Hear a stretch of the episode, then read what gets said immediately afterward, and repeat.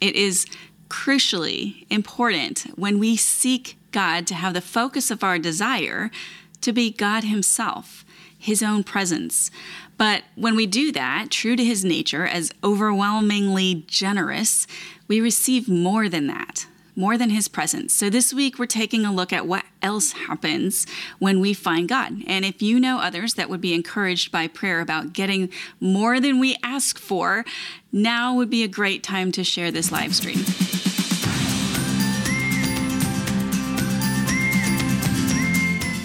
Welcome. I'm Michelle Berkey, and this is Praying Scripture, a weekday broadcast where we use God's own words to honor Him and to talk to Him about the things going on in our life and in our world. We're going to dive into episode 85 and pray together about what happens when we seek God. But before we do that, let's open with a bit of worship prayer. We're praying through the names of God, and this week we have another compound name, El Shaddai of the many Hebrew names for God that have been transliterated into the English language, El Shaddai is probably one of the best known, particularly of the names that start with El. Literally, El Shaddai means God Almighty, and it is among the most frequently appearing ways that writers refer to God in Scripture. It appears 29 times in Job alone, which is the most of any books of the Bible. Being one of the most well known El compound names, You'd think that it would be easy to explain, but no, there's some debate about where Shaddai comes from. El is easy. It's a shortened form of Elohim, which we talked about a few weeks ago, and it's a term for divinity, for the idea of God. And it's often used in conjunction with other words to highlight different aspects of God's character. So, Shaddai, there are two main thoughts about the origin and therefore the meaning of this word, and we'll cover one today and one on Wednesday. Today, we're going to look at the belief that it comes from the Hebrew word for shad, meaning breast. Now, this leads us to a name that represents a God who is completely nourishing, satisfying, supplying his people with all of their needs as a mother would her child. So, connected with the word for God, or El, this denotes a God who freely gives nourishment and blessing. God Almighty is our sustainer. Today's verse is the very first time that this name appears in the Bible. Genesis 17, verses 1 and 2. The name actually appears in verse 1, but verse 2 kind of finishes the thought, so we're going to include it here as well. When Abram was 99 years old, the Lord appeared to Abram and said to him, I am God Almighty. Walk before me and be blameless, that I may make my covenant between me and you and may multiply you greatly. So let's dive in and pray those verses today as we think about the, uh, God as El Shaddai. Father, I come to you today and I'm honoring you as El Shaddai, as the Lord who gives blessing and nourishment and sustains his people, gives us all that we need. And I'm grateful for that today. Grateful for you as a provider of not only nourishment um, that we need physically and spiritually, but as of blessing. You shower us with good gifts because you are a good father, and I honor you for that today as well. I'm grateful that you are a God who is near. We'll talk about this later, but that you can be found by us and that you continue to give us good things the idea that you are good is really meaningful to me. I realized when I was pregnant that I used to think that you were good to other people, that you were generally good, but good to me was something different. And I celebrate that today, that you are good to each one of us. You are El Shaddai, full of nourishment and sustenance and blessing for each one of us. As we go into this prayer time, I ask you that you would set this time aside in our hearts, that we would be changed by it, that you would move in our hearts in a way that changes us. And as we as we give you this time, as we offer you this space in our life today, I ask that it would be pleasing to you, that it would honor you, and that it would be a beautiful offering for you. In Jesus' name, amen. In the last few weeks, we have talked about why we should be seeking God. And we've learned that when we seek Him as He directs, He absolutely will be found. And this week we're looking at what happens when we do that, when we seek Him and find Him. It would be far more than enough simply to find Him, to be in His presence, but there is more because God is a phenomenally generous God. There are other things that happen when we find Him. And today we're going to talk about two of them.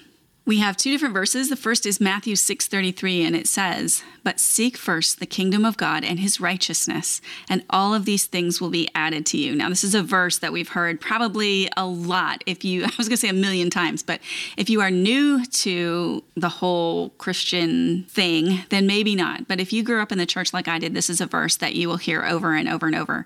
Matthew 6:33, "Seek first the kingdom of God and his righteousness, and all of these things will be added to you." Now, all of these things in the context of the verse as it's located in the book of Matthew is talking about what you'll eat and what you wear, and don't worry about all of the things of this world, all of the things that you need, because God knows you need them and He will provide them. But then you have this verse but seek first the kingdom of God and His righteousness, and all the other stuff will fall into place.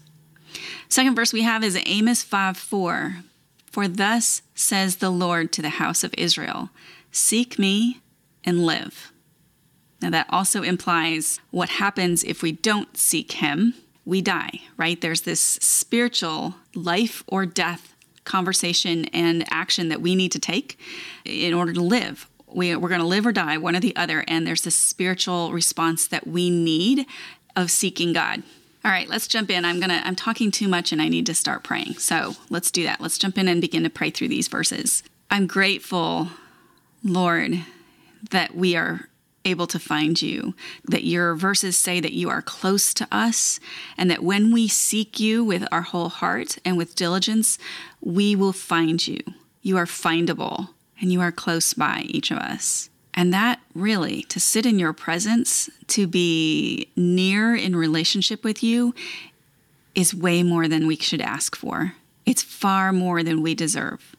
And I'm honoring you and grateful for that today. And I I acknowledge that the first reason, the first motivation, the biggest the biggest reason that I need to seek after you is to find you yourself.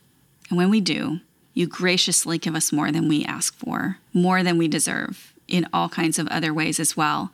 And these two are amazing. And we need to not be so worried about piling up all of the things that our culture suggests that we need. We need to stop worrying about our clothes or our hair or our house or what we look like or getting the next thing that everybody else has. And we need to seek first your kingdom and your righteousness. And when we do that, you'll make sure we have all that we need. Thank you for being a God who is El Shaddai, sustains us, nourishes us, and blesses us with far more than we can ask or imagine. You say that we need to seek you and live. You told Israel very clearly seek me and live. This is where life is found, centered in the person of Jesus and the relationship we have with you, Father. This is where true life is found. Now, we chase after lots of other things that we think will bring us life, and they don't.